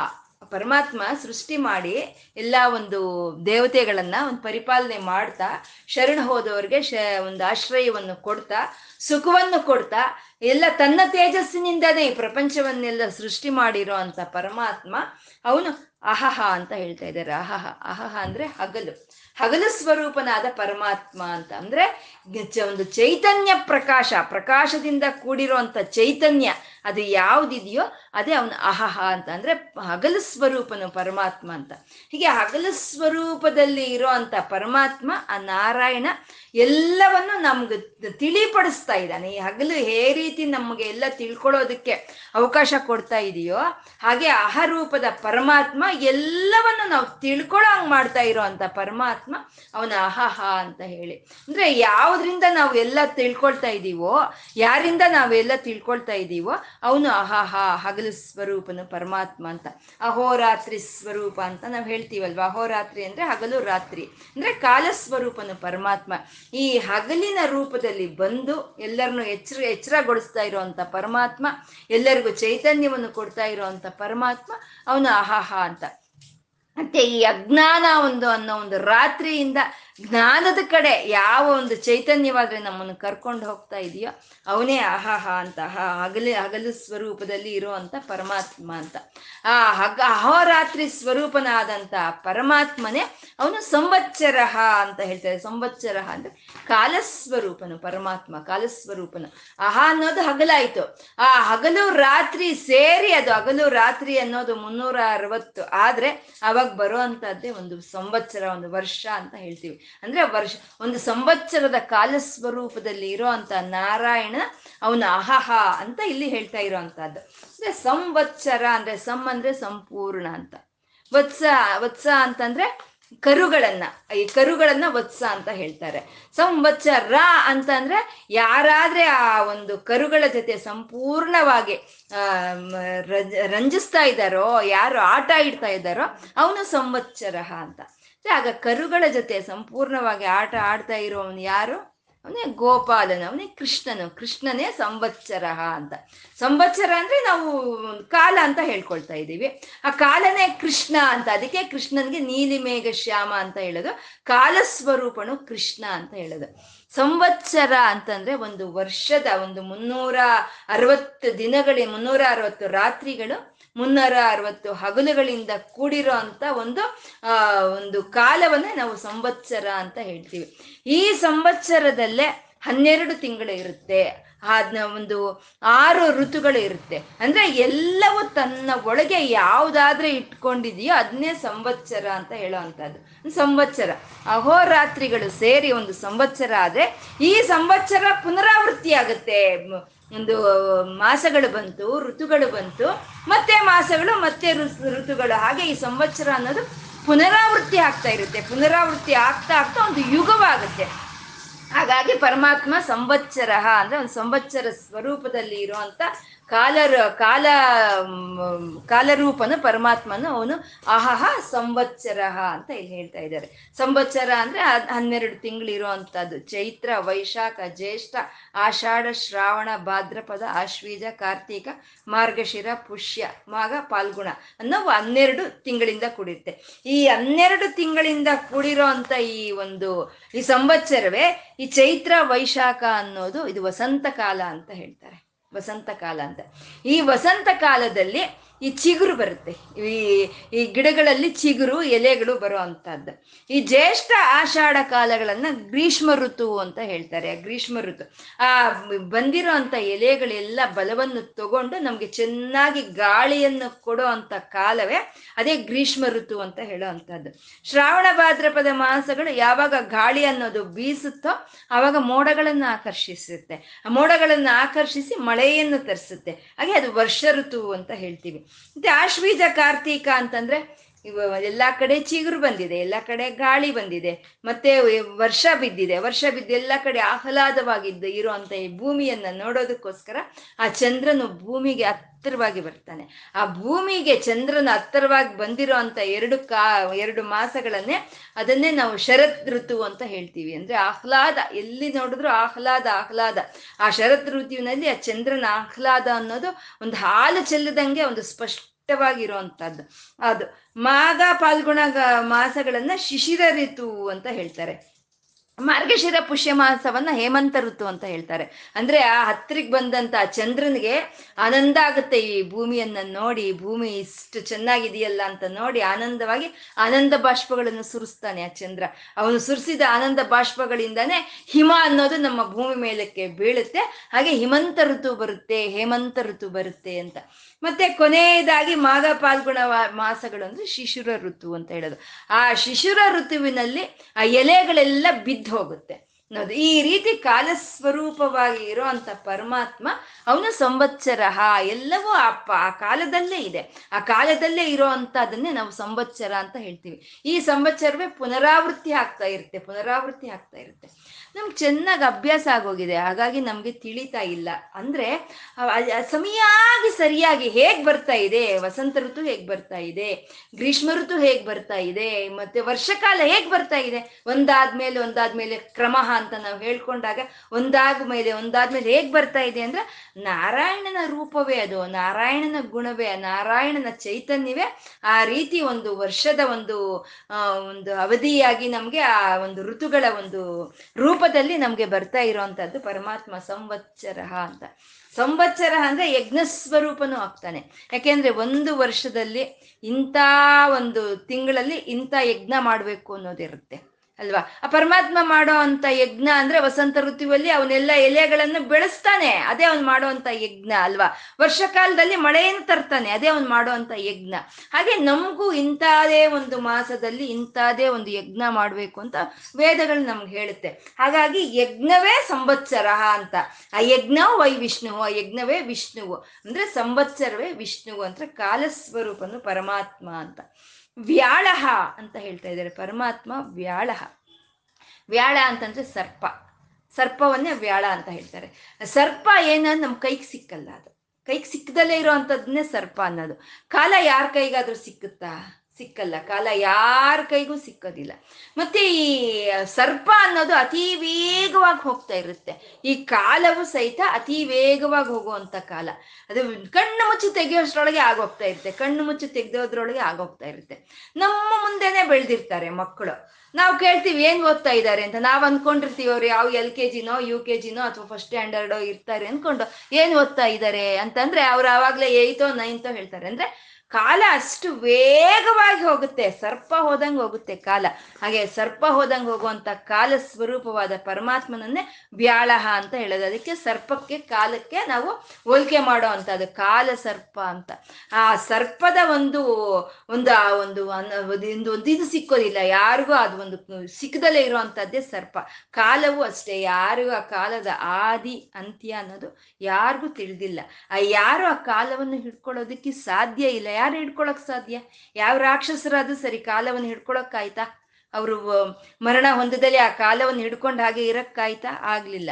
ಯಾವ ರಾಕ್ಷಸರಾದ್ರೂ ಸರ್ಬೋದು, ಎಂಥ ದುಷ್ಟಶಕ್ತಿಗಳಾದ್ರೂ ಸರಿ ಆ ಕಾಲವನ್ನ ಹಿಡ್ಕೊಳ್ಳೋದಕ್ಕೆ ಆಗೋದಿಲ್ಲ.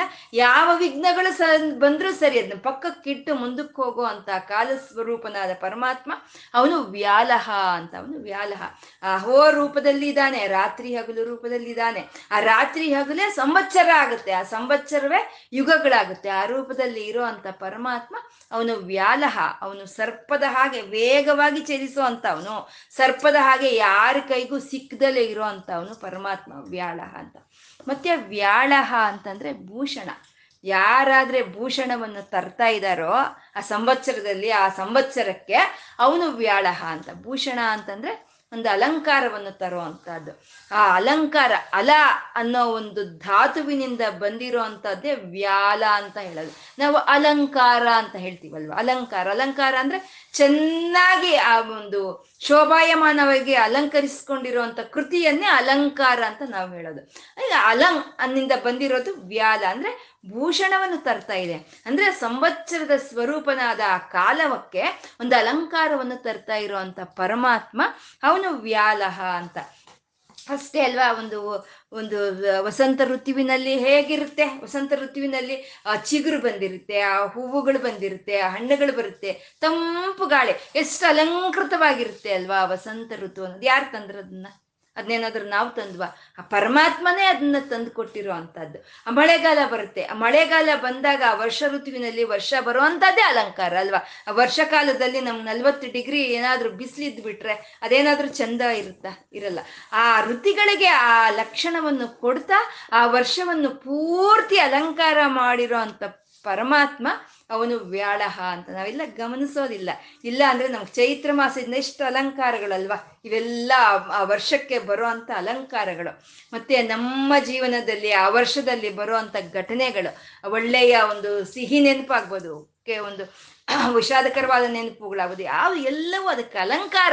ಆ ಅಲಂಕಾರ ಭೂಷಣವನ್ನು ತರ್ತಾ ಇರುವಂತ ಪರಮಾತ್ಮ ವ್ಯಾಲಹ ಅಂತ. ಇವೆಲ್ಲ ನಾವು ಗ್ರಹಿಸ್ಕೋಬೇಕು, ಇದೆಲ್ಲ ನಮಗೆ ತಿಳಿಬೇಕು. ಇದೆಲ್ಲ ನಾವು ಗ್ರಹಿಸ್ಕೊಳ್ಳೋ ಅಂಥದ್ದು, ಇದೆಲ್ಲ ನಮಗೆ ತಿಳಿಸ್ಕೊಳ್ಳೋ ಅಂಥದ್ದೇ ಪ್ರತ್ಯಯ ಅಂತ, ಪ್ರತ್ಯಯ. ಪ್ರತ್ಯಯ ಅಂದರೆ ಪ್ರಜ್ಞಾನ ಸ್ವರೂಪನು ಪರಮಾತ್ಮ ಅಂತ.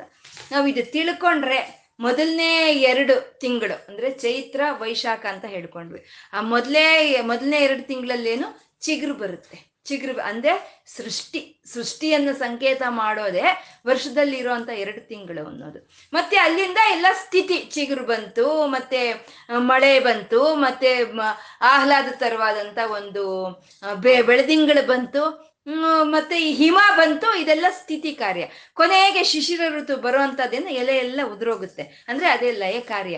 ಅಂದ್ರೆ ಆ ವರ್ಷದಲ್ಲೇ ಆ ಸೃಷ್ಟಿ ಸ್ಥಿತಿ ಲಯಗಳು ಎಲ್ಲ ಇದೆ ಅಂತ ನಾವು ತಿಳ್ಕೊಂಡ್ರೆ ಎಲ್ಲವೂ ಒಂದೇನೆ, ಆ ಪರಮಾತ್ಮ ಒಂದೇನೆ ಅನ್ನೋ ಒಂದು ಜ್ಞಾನ ನಮಗ್ ಬರುತ್ತೆ. ಆ ಜ್ಞಾನ ನಮ್ಗೆ ಯಾರು ಕೊಡ್ತಾರೋ ಅವನೇ ಪ್ರತ್ಯಯ ಅಂತ. ಇದನ್ನೇ ನಮ್ಗೆ ವೇದದಲ್ಲಿ ಹೇಳ್ತಾರೆ ಪ್ರಜ್ಞಾನಂ ಬ್ರಹ್ಮ ಅಂತ ಹೇಳ್ತಾರೆ. ನಾಲ್ಕು ವೇದಗಳಲ್ಲಿ ನಾಲ್ಕು ಮಹಾವಾಕ್ಯಗಳಿದೆ. ಅಧರ್ವಣ ವೇದ ಹೇಳೋ ಅಂಥದ್ದು ಪ್ರಜ್ಞಾನಂ ಬ್ರಹ್ಮ ಅಂತ. ಅಂದ್ರೆ ಎಲ್ಲವೂ ನಮ್ಗೆ ಯಾವುದರಿಂದ ತಿಳಿತಾ ಇದೆಯೋ, ಎಲ್ಲವೂ ಯಾವುದು ನಮಗೆ ತಿಳಿಸ್ಕೊಡ್ತಾ ಇದೆಯೋ, ಅದೇ ಬ್ರಹ್ಮ ಅಂತ ಹೇಳೋ ಅಂಥದ್ದು ಪ್ರತ್ಯಯ ಅಂದ್ರೆ ಪ್ರಜ್ಞಾನ. ಯಾವುದ್ರಿಂದ ನಮಗೆಲ್ಲ ತಿಳ್ಕೊಳ್ತಾ ಇದ್ದೀವೋ ಯಾವ ಪ್ರಜ್ಞೆಯಿಂದ ನಾವೆಲ್ಲ ತಿಳ್ಕೊಳ್ತಾ ಇದ್ದೀವೋ ಅವನೇ ಪ್ರತ್ಯಯ, ಅವನೇ ಶ್ರೀಹರಿ, ಅವನೇ ನಾರಾಯಣ ಅಂತ. ಮಲ್ಕೊಂಡಿದ್ದೀವಿ. ಮಲ್ಕೊಂಡು ನಿದ್ದೆ ಮಾಡೋವಾಗ ನಮ್ಮ ಹತ್ರ ಏನಾದರೂ ಅಕ್ಕಪಕ್ಕದಲ್ಲಿ ಏನಾದರೂ ಒಂದು ಹುಳು ಬಂದರೆ ನಮ್ಗೆ ಎಚ್ಚರ ಆಗುತ್ತೆ. ಎಚ್ಚರ ಆದಾಗ ನಾವ್ ಏನಂತೀವಿ ಅಪ್ಪ, ಏನೋ ಸದ್ಯ ನಂಗೆ ಎಚ್ಚರ ಆಯ್ತು ಸರಿ ಹೋಯ್ತು ಇಲ್ಲ ಅಂದಿದ್ರೆ ಇವಾಗ ಏನ್ ಗತಿ? ಅದು ಕಚ್ಚಿದ್ರೆ ಅಂತ ನಾವು ಅನ್ಕೊಳ್ತೀವಿ. ಆದ್ರೆ ಅಲ್ಲಿ ಪ್ರಜ್ಞಾ ರೂಪದಲ್ಲಿ ಪರಮಾತ್ಮ ಇದ್ದಾನೆ, ಅವನೇ ನಮ್ಗೆ ಎಚ್ಚರ ಕೊಟ್ಟಿದ್ದಾನೆ ಅನ್ನೋದು ನಾವು ಗಮನಿಸ್ಕೊಳ್ಳೋದಿಲ್ಲ ಅವನೇ ನಮ್ಮನ್ನ ಎಚ್ಚರಿಸ್ತಾ ಇದ್ದಾನೆ ಅಂತ. ಎಲ್ಲ ನಡ್ಕೊಂಡು ಮುಂದೆ ಹೋಗ್ತಾ ಇದೀವಿ. ಹೋದ್ರೆ ನಮ್ಮ ಹಿಂದೆ ಯಾರಾದ್ರೂ ಬಂದ್ರು ನಮ್ಗೇನ್ ತಲೆ ಹಿಂದೆ ಕ, ನಮ್ಗೆ ಕಣ್ಣಿಲ್ಲ ಅಲ್ವಾ? ಮುಂದೆ ಮಾತ್ರ ನಾವು ನೋಡ್ತೀವಿ. ಆದ್ರೆ ಹಿಂದೆ ಬರ್ತಾ ಇರೋರು ನಮ್ಗೆ ಗೊತ್ತಾಗುತ್ತೆ ನಮ್ಗೆ ಗೊತ್ತಾಗುತ್ತೆ. ಮತ್ತೆ ಇಂಥದೇ ಒಂದು ಘಟನೆ ನಮ್ಮ ಒಂದು ಜೀವನದಲ್ಲಿ ನಡೆಯುತ್ತೆ ಅನ್ನೋದು ನಮ್ಗೆ ಗೊತ್ತಾಗುತ್ತೆ ಕೆಲವು ಸಮಯದಲ್ಲಿ. ಏನೋ ಆಗುತ್ತೆ ಅನ್ನೋದು ನಮಗೆ ಗೊತ್ತಾಗುತ್ತೆ. ಆ ಪ್ರಜ್ಞೆಯನ್ನು ಯಾರು ನಮ್ಗೆ ಕೊಡ್ತಾ ಇದ್ದಾನೋ, ಅವನೇ ಪ್ರಜ್ಞಾ, ಪ್ರತ್ಯಯ, ಎಲ್ಲವೂ ಯಾವುದರಿಂದ ನಾವು ತಿಳ್ಕೊಳ್ತಾ ಇದ್ದೀವೋ, ಅವನೇ ಪ್ರತ್ಯಯ ಅಂದ್ರೆ. ಯಾವುದು ಇರೋದ್ರಿಂದ ನಮ್ಗೆ ಇನ್ನೊಂದು ಅವಶ್ಯಕತೆ ಇಲ್ವೋ, ಅದೇ ಪ್ರಜ್ಞೆ ಅಂತ. ಆ ಪ್ರಜ್ಞೆ ಅನ್ನೋದು ನಮ್ಮ ಮೈ ಮೇಲೆ ಇದ್ರೆ ನಮ್ಗಿನ್ ಬೇರೆ ಯಾವುದೋ ಒಂದು ಅವಶ್ಯಕತೆನೂ ಇರೋದಿಲ್ಲ. ಸೂರ್ಯ ಬಂದಾಗ ಬೆಳಕಲ್ಲಿ ದೀಪ ಬೇಕಾಗುತ್ತಾ? ಬೇಕಾಗಲ್ಲ ಅಲ್ವಾ ಆ ಸೂರ್ಯನ ಬೆಳಕೆ ನಮಗೆ ಆ ಒಂದೆಲ್ಲವನ್ನು ತಿಳಿಸ್ಕೊಡುತ್ತೆ. ಹಾಗೆ ಪ್ರಜ್ಞಾ ರೂಪದಲ್ಲಿ ಇರುವಂತ ಪರಮಾತ್ಮ ಅವನು ಪ್ರತ್ಯಯ. ಅವನಿಂದಾನೇ ನಮಗೆ ಎಲ್ಲವೂ ತಿಳಿಯುತ್ತೆ. ಆ ಪ್ರಜ್ಞಾನ, ಆ ಒಂದು ಜ್ಞಾನವನ್ನು ಹೊಂದಿರೋ ಅಂತ ಪರಮಾತ್ಮನೇ ಅವನೇ ಪ್ರಜ್ಞಾ, ಪ್ರತ್ಯಯ ಅಂತ ಹೇಳುವಂಥದ್ದು ಮತ್ತೆ ಆ ಪರಮಾತ್ಮ ಪ್ರತ್ಯಯ ಅಂದ್ರೆ ನಿಸ್ಸಂದೇಹವಾಗಿ ನಾವು ಅವನ ಮೇಲೆ ಆಧಾರ ಪಡ್ಬೋದು. ನಿಸ್ಸಂದೇಹವಾಗಿ. ಅಂದ್ರೆ ಯಾರ ಮೇಲೆ ನಾವು ಆಧಾರ ಪಡೋದಕ್ಕೂ ನಮ್ಗೆ ಒಂದು ಸಂದೇಹ ಅಂತ ಇರುತ್ತೆ. ಅಯ್ಯೋ, ಇವ್ರ ಮೇಲೆ ನಾವು ಆಧಾರ ಪಟ್ರೆ ಇವ್ರು ನಮ್ಮನ್ನ ಕಾಯ್ತಾರೋ ಇಲ್ವೋ ಅನ್ನೋ ಒಂದು ಅನುಮಾನ ಇರುತ್ತೆ. ಆದ್ರೆ ಪರಮಾತ್ಮ, ಆ ಪ್ರತ್ಯಯ ಆದ ಪರಮಾತ್ಮನ ನಾವು ನಂಬಿಕೊಂಡ್ರೆ ನಿಸ್ಸಂದೇಹವಾಗಿ ನಾವು ನಂಬ್ಕೋಬಹುದು ಅವನು ಸಂದೇಹವಿಲ್ಲದಲೆ ನಮ್ಮನಿಗೆ ಅವನು ಒಂದು ದಾರಿಯನ್ನು ತೋರಿಸ್ಕೊಡೋ ಅಂತ ಅವನವನು. ನಿಸ್ಸಂಶಯ ಸಂಶಯಜ್ಞಿ ಅಂತ. ಸಂಶಯ ಅವನಿಗೂ ಇಲ್ಲ, ನಮ್ಮಲ್ಲಿ ಆ ಸಂಶಯವನ್ನು ಹೋಗಲಾಡಿಸ್ತಾನೆ. ಎಂಥ ಸಮಯದಲ್ಲಾದರೂ ಸರಿ ನಾವು ಅವನ್ನ ಆಶ್ರಯಿಸ್ಕೋಬೋದು. ಆಶ್ರಯಿಸ್ಕೊಳ್ಳೋದಕ್ಕೆ ತಕ್ಕಂತ ಅರ್ಹತೆ ಇರುವಂಥ ಪರಮಾತ್ಮ ಪ್ರತ್ಯಯ ಅಂತ. ಮತ್ತೆ ಪ್ರತ್ಯಯ ಅಂದ್ರೆ ಆ ಪ್ರಜ್ಞಾನ ಆ ಪ್ರಜ್ಞಾನ ಎಲ್ಲಿದೆ ಅಂದ್ರೆ ಪ್ರತ್ಯಯ. ನಾವು ಒಳಕ್ಕೆ ಹೋಗಿ ನಾವು ನಮ್ಮ ಒಂದು ಇದನ್ನ ನಾವು ಗಮನಿಸ್ಕೊಂಡ್ರೆ ನಮ್ಗೆ ಆ ಒಳಗಡೆ ಸಿಕ್ಕೋ ಅಂತ ಪರಮಾತ್ಮ ಅವನೇ ಪ್ರತ್ಯಯ ಅಂತ ಅವನು. ಒಳಗಡೆ, ನಮ್ಮ ಒಳಗಡೆ ನಾವು ಕಣ್ಣು ಮುಚ್ಚಿ ಧ್ಯಾನಿಸ್ವ ನಮ್ಮ ಒಳಗಡೆ ಒಂದು ಜ್ಞಾನದ ರೂಪದಲ್ಲಿ, ಪ್ರಜ್ಞಾನದ ಘನ ರೂಪದಲ್ಲಿ ಯಾರಾದ್ರೆ ನಮ್ಗೆ ಗೋಚರವಾಗ್ತಾರೆ ಅವನೇ ಪ್ರತ್ಯಯ ಅಂತ.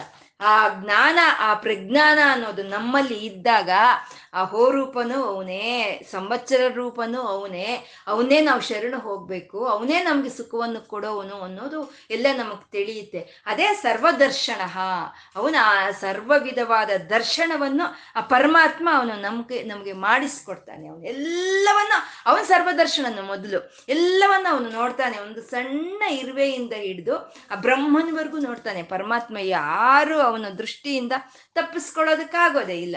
ನಾವಿದು ಅನೇಕ ಬಾರಿ ಹೇಳ್ಕೊಂಡಿದೀವಿ. ಪಂಚಮುಖಿಯಾದ ಬ್ರಹ್ಮನು ನಿನ್ನ ಪ ಶಿರವನ್ನು ನಾನು ನೋಡ್ದೆ ಅಂತ ಸುಳ್ಳು ಹೇಳಿದ್ರೆ ಅದು ತಿಳೀತು ಅಲ್ವಾ ಪರಮಾತ್ಮನ್ಗೆ. ತಿಳಿದವನು ಒಂದು ತಲೆಯನ್ನು ಕತ್ತರಿಸ್ಕೊಳ್ತಾನೆ ಅಂತ ನಾವು ಎಷ್ಟೋ ಸಲ ಹೇಳ್ಕೊಂಡಿದೀವಿ. ಆ ಜೇಡು ಜೇಡು ಹುಳ ಸಣ್ಣದಾಗಿರುತ್ತೆ, ಅದು ಗೂಡು ಕಟ್ಟುತ್ತೆ. ಆ ಗೂಡು ಕಟ್ಟಿ ಆ ಜೇಡು, ಆ ಗೂಡು ಅನ್ನೋದು ಬೆಂಕಿಯ ಒಂದು ಒಂದು ಪ್ರ, ಇದಕ್ಕೆ ಆಪತ್ತಿಗೆ ಸಿಕ್ಕೊಂಡಾಗ ಪರಮಾತ್ಮ ಬಂದು ಅದನ್ನ ಕಾಪಾಡ್ತಾನೆ ಅಲ್ವಾ? ಅಂದ್ರೆ ಆ ಜೇಡನ್ನು ನೋಡ್ದ.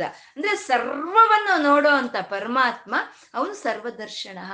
ನಮ್ಗೆ ಸರ್ವದರ್ಶನವನ್ನು ಅವನು ಮಾಡಿಸ್ತಾನೆ ಎಲ್ಲವೂ ತಾನೇ ಆಗಿದ್ದಾನೆ. ನನ್ನೊಳಗು ತಾನೇ ಇದ್ದಾನೆ ಇದ್ದಾನೆ ಅನ್ನೋ ಒಂದು ದರ್ಶನವನ್ನು ನಮ್ಗೆ ಯಾರಾದ್ರೆ ಮಾಡಿಸ್ಕೊಡ್ತಾರೋ ಆ ಪರಮಾತ್ಮನೇ ಆ ನಾರಾಯಣನ ಗುಣವೇ ಸರ್ವದರ್ಶನ ಅಂತ ಕರೆಯುವಂಥದ್ದು. ಇಂಥ ದರ್ಶನವೇ ಅಲ್ವಾ ಯಶೋದೆಗೆ ಕೊಟ್ಟಿದ್ದು? ಕೃಷ್ಣ ಪರಮಾತ್ಮ ಯಶೋದೆಗೆ ಇಂಥ ದರ್ಶನವನ್ನು ಕೊಟ್ಟ. ಮತ್ತೆ ನಂದನಿಗೆ ಕೊಟ್ಟ ಕ್ರೂರನಿಗೆ ಕೊಟ್ಟ, ಅರ್ಜುನನಿಗೆ ಕೊಟ್ಟ, ಈ ವಿಶ್ವರೂಪ ಸಂದರ್ಶನವನ್ನು ಮಾಡಿಸ್ದ ಅಲ್ವಾ ಅಂದ್ರೆ ಪರಮಾತ್ಮ ಯಾರಾದ್ರೆ ಎಲ್ಲವನ್ನು ನೋಡ್ತಾ ನಮ್ಗೆ ಎಲ್ಲವನ್ನು ತಿಳ್ಕೊಳ್ಳೋ ಅಂತ ಪ್ರಜ್ಞೆಯನ್ನು ನಮ್ಗೆ ಕೊಟ್ಟಿದಾನೋ ಅವನೇ ಸರ್ವದರ್ಶನ ಅಂತ ಹೇಳೋ ಅಂತದ್ದು ಅಂದ್ರೆ ಪರಮಾತ್ಮ ಸುರೇಶ್ವರ. ಅಂದ್ರೆ ಈ ನಾಮಗಳೆಲ್ಲ ಸೂರ್ಯನಿಗೆ ಹೇಳ್ದಾಗೆ ಇದೆ. ಸುರೇಶ್ವರ. ಪರಮಾತ್ಮ ಸೂರ್ಯ, ಸೂರ್ಯನಿಂದ ಅನೇಕ ಕಿರಣಗಳು ವ್ಯಕ್ತವಾಗ್ತಾ ಇದೆ. ಆ ಕಿರಣಗಳು ಯಾರಿಗಾಗಿ ಕೆಲಸ ಮಾಡ್ತಾ ಇದೆ? ಈ ಪ್ರಕೃತಿಗೆ, ಈ ಮಾನವ ಜಾತಿಗೆ, ಈ ಪ್ರಾಣ ಜಾತಿಗೆ, ಈ ಕೋ, ಪ್ರಾಣ ಕೋಟಿಗೆ ಕೆಲಸ ಮಾಡ್ತಾ ಇರೋದು. ಹಾಗಾಗಿ ಆ ಕಿರಣಗಳೆಲ್ಲ ದೇವತೆಗಳೇ ಅಂತ. ಆ ಕಿರಣಗಳನ್ನೆಲ್ಲ ಪರಿಪಾಲನೆ ಮಾಡ್ತಾ ಇರೋಂಥ ಸೂರ್ಯನಾರಾಯಣನೇ, ಅವನೇ ಸುರೇಶನ ಅಂತ, ಅವನೇ ಸುರೇಶ. ಯಾರು ಕತ್ತಲಲ್ಲಿ ಕ, ರಾತ್ರಿ ಹೊತ್ತು ಆ ಕತ್ತಲಲ್ಲಿ ಯಾರಾದ್ರೆ ಒದ್ದಾಡ್ತಾ ಇರ್ತಾರೋ, ಯಾರಾದ್ರೆ ಆ ಸೂರ್ಯನ ಒಂದು ಇದು ಮಾಡ್ಕೊಳ್ತಾರೋ ಅಂತವ್ರಿಗೆ ಶರಣನ್ನು ಕೊಟ್ಟು ಅಜ್ಞಾನವನ್ನು ಹೋಗ್ಲಾಡ್ಸಿ, ಜ್ಞಾನ, ಜ್ಞಾನವನ್ನು ಕೊಡೋ ಅಂತ ಶರಣ ಅವನು. ಅವನೇ ಶರ್ವಹ ಸೂರ್ಯ ಬಂದ್ರೇನೆ ನಮ್ಗೆ ಸುಖ, ನಮ್ಗೆ ಅಪ್ರಕಾಶ ಪ್ರಕಾಶ ಆ ಚೈತನ್ಯ. ಅವನೇ ಶರ್ವ, ಶರ್ಮ ಅವನೇ. ಅವನೇ ವಿಶ್ವರೇತಃ. ಅವನ ಸೂರ್ಯನ ತೇಜಸ್ಸಿನಿಂದಾನೇ ಈ ಪ್ರಪಂಚ ಅನ್ನೋದು ಎಲ್ಲ ಉತ್ಪನ್ನವಾಗಿರುವಂಥದ್ದು. ಅವನೇ ವಿಶ್ವರೇತಃ. ಅವನೇ ಪ್ರಜಾಭವ. ಎಲ್ಲ ಈ ಸಸ್ಯಗಳಿಂದ ಹಿಡಿದು ಎಲ್ಲ ಪ್ರಾಣಿಕೋಟಿಯಿಂದ, ಪ್ರಕೃತಿಯಿಂದ, ಎಲ್ಲ ಸೂರ್ಯನಿಂದನೇ ಇರೋವಂಥದ್ದು ಹಾಗಾಗಿ ಅವನೇ ಪ್ರಜಾಭವ, ಅವನೇ ಅಹಹ ಹಗಲು ರೂಪದಲ್ಲಿ ಅವನೇ ಇದ್ದಾನೆ. ಅವನೇ ಸಂವತ್ಸರ, ಹನ್ನೆರಡು ತಿಂಗಳ ರೂಪದಲ್ಲಿ ಇರುವಂತ ಸೂರ್ಯನು ಅವನೇ ಸಂವತ್ಸರ. ಅವನೇ ಪ್ರತ್ಯಯ, ಅವನೇ ವ್ಯಾಳ. ಆಹಾ, ಎಂತ ಒಂದು ಅಲಂಕಾರವನ್ನ ಈ ಭೂಮಿಗೆ ತಂದು ಕೊಟ್ಟಿದ್ದಾನೆ ಅಲ್ವಾ? ಸೂರ್ಯನು? ಸೂರ್ಯನಿಲ್ಲ ಅಂದ್ರೆ ಈ ಭೂಮಿಗೆ ಅಲಂಕಾರ ಏನಿದೆ? ಹಾಗೆ ಭೂಷಣವಾಗಿ ಭೂ, ಅಲಂಕಾರವನ್ನು ಈ ಭೂಮಿಗೆ, ಈ ಪ್ರಕೃತಿಗೆ ತಂದು ಕೊಟ್ಟಂತ ಸೂರ್ಯನೇ, ಅವನೇ ವ್ಯಾಳಹ. ಅವನೇ ಪ್ರತ್ಯಯ, ಅವನೇ ಒಂದು ನಮ್ಗೆಲ್ಲವನ್ನು ನೋಡೋದಕ್ಕೆ, ಆ ಚೈತನ್ಯವನ್ನು, ಎಲ್ಲವನ್ನು ನೋಡೋದಕ್ಕೆ ನಮ್ಗೆ ಆ ಆ ಜ್ಞಾನವನ್ನು, ಎಲ್ಲವನ್ನು ನೋಡೋದಕ್ಕೆ, ಆ ಬೆಳಕನ್ನು ಕೊಡ್ತಾ ಇರೋಂಥ ಪ್ರತ್ಯಯ ಅವನು ಸೂರ್ಯ ಭಗವಂತ, ಅವನೇ ಅವನೇ ಸರ್ವದರ್ಶನ, ಅವನೇ ಎಲ್ಲವನ್ನು ಅವನೇ ದರ್ಶಿಸ್ತಾ ಇದ್ದಾನೆ. ಎಲ್ಲರನ್ನೂ ಅವನೇ ನೋಡೋ ಹಾಗೆ, ಆ ನೋಡೋ ಅಂತ ಶಕ್ತಿಯನ್ನ ಅವನೇ ಕೊಟ್ಟಿರೋ ಅಂತ ಅವನು ಅವನೇ ಸೂರ್ಯನಾರಾಯಣ ಅಂತ ಈ ಒಂದು ನಾಮಗಳ ಗುಂಪಲ್ಲಿ ಸೂರ್ಯನ್ಗೆ ಹೇಳ್ತಾ ಇರೋ ಅಂತದ್ದು ಅವನೇ ಸುರೇಶನು, ಅವನೇ ಶರಣನು, ಅವನೇ ಶರ್ಮನು, ಸುಖವನ್ನು ಕೊಡುವಂತ ಶರ್ಮನು. ಅವನ ತೇಜಸ್ಸಿಂದಾನೇ ಈ ಪ್ರಪಂಚ ಎಲ್ಲ ಉದ್ಭವವಾಗಿರುವಂತಹದ್ದು. ಅವನಿಂದಾನೇ ಈ ಪ್ರಾಣಿಗಳು, ಈ ಸಸ್ಯಗಳು ಎಲ್ಲ ಸೃಷ್ಟಿಯಾಗಿರುವಂತಹದ್ದು. ಅವನ ಒಂದು ಅವನೇ ಒಂದು ಒಂದು ಪ್ರಜ್ಞಾನ ಘನರೂಪನಾಗಿದ್ದಾನೆ. ಅವನೇ ಆ ಜ್ಞಾನವನ್ನು ಕೊಡುವಂತ ಜ್ಞಾನದೇವರಾಗಿದ್ದಾನೆ. ಅವನೇ ಸರ್ವದರ್ಶನ ಅಂತ ಹೇಳ್ಕೊಳ್ತಾ ನಾವು ಇವತ್ತು ನಮಗೆ ಆ ಸೂರ್ಯ ಭಗವಂತ ಅವನ ಸರ್ವದರ್ಶನವನ್ನು ನಮಗ್ ಮಾಡಿಸ್ಕೊತಂತ ಆ ಸೂರ್ಯ ಭಗವಂತನಿಗೆ, ಆ ಸೂರ್ಯ ನಾರಾಯಣನಿಗೆ ಇವತ್ತು ನಾವೇನು ಹೇಳ್ಕೊಂಡಿದ್ದೀವೋ ಅದನ್ನ ಅರ್ಪಣೆ ಮಾಡ್ಕೊಳ್ಳೋಣ. ಲಕ್ಷ್ಮೀನಾರಾಯಣರಿಗೆ ನತಿರಿಯಂ ನನ್ನ ನಮಸ್ಕಾರವನ್ನು ಸ್ವೀಕಾರ ಮಾಡು ಅಂತ ಕೇಳ್ಕೊಳ್ತಾ ಸರ್ವಂ ಶ್ರೀ ಲಲಿತಾರ್ಪಣಮಸ್ತು.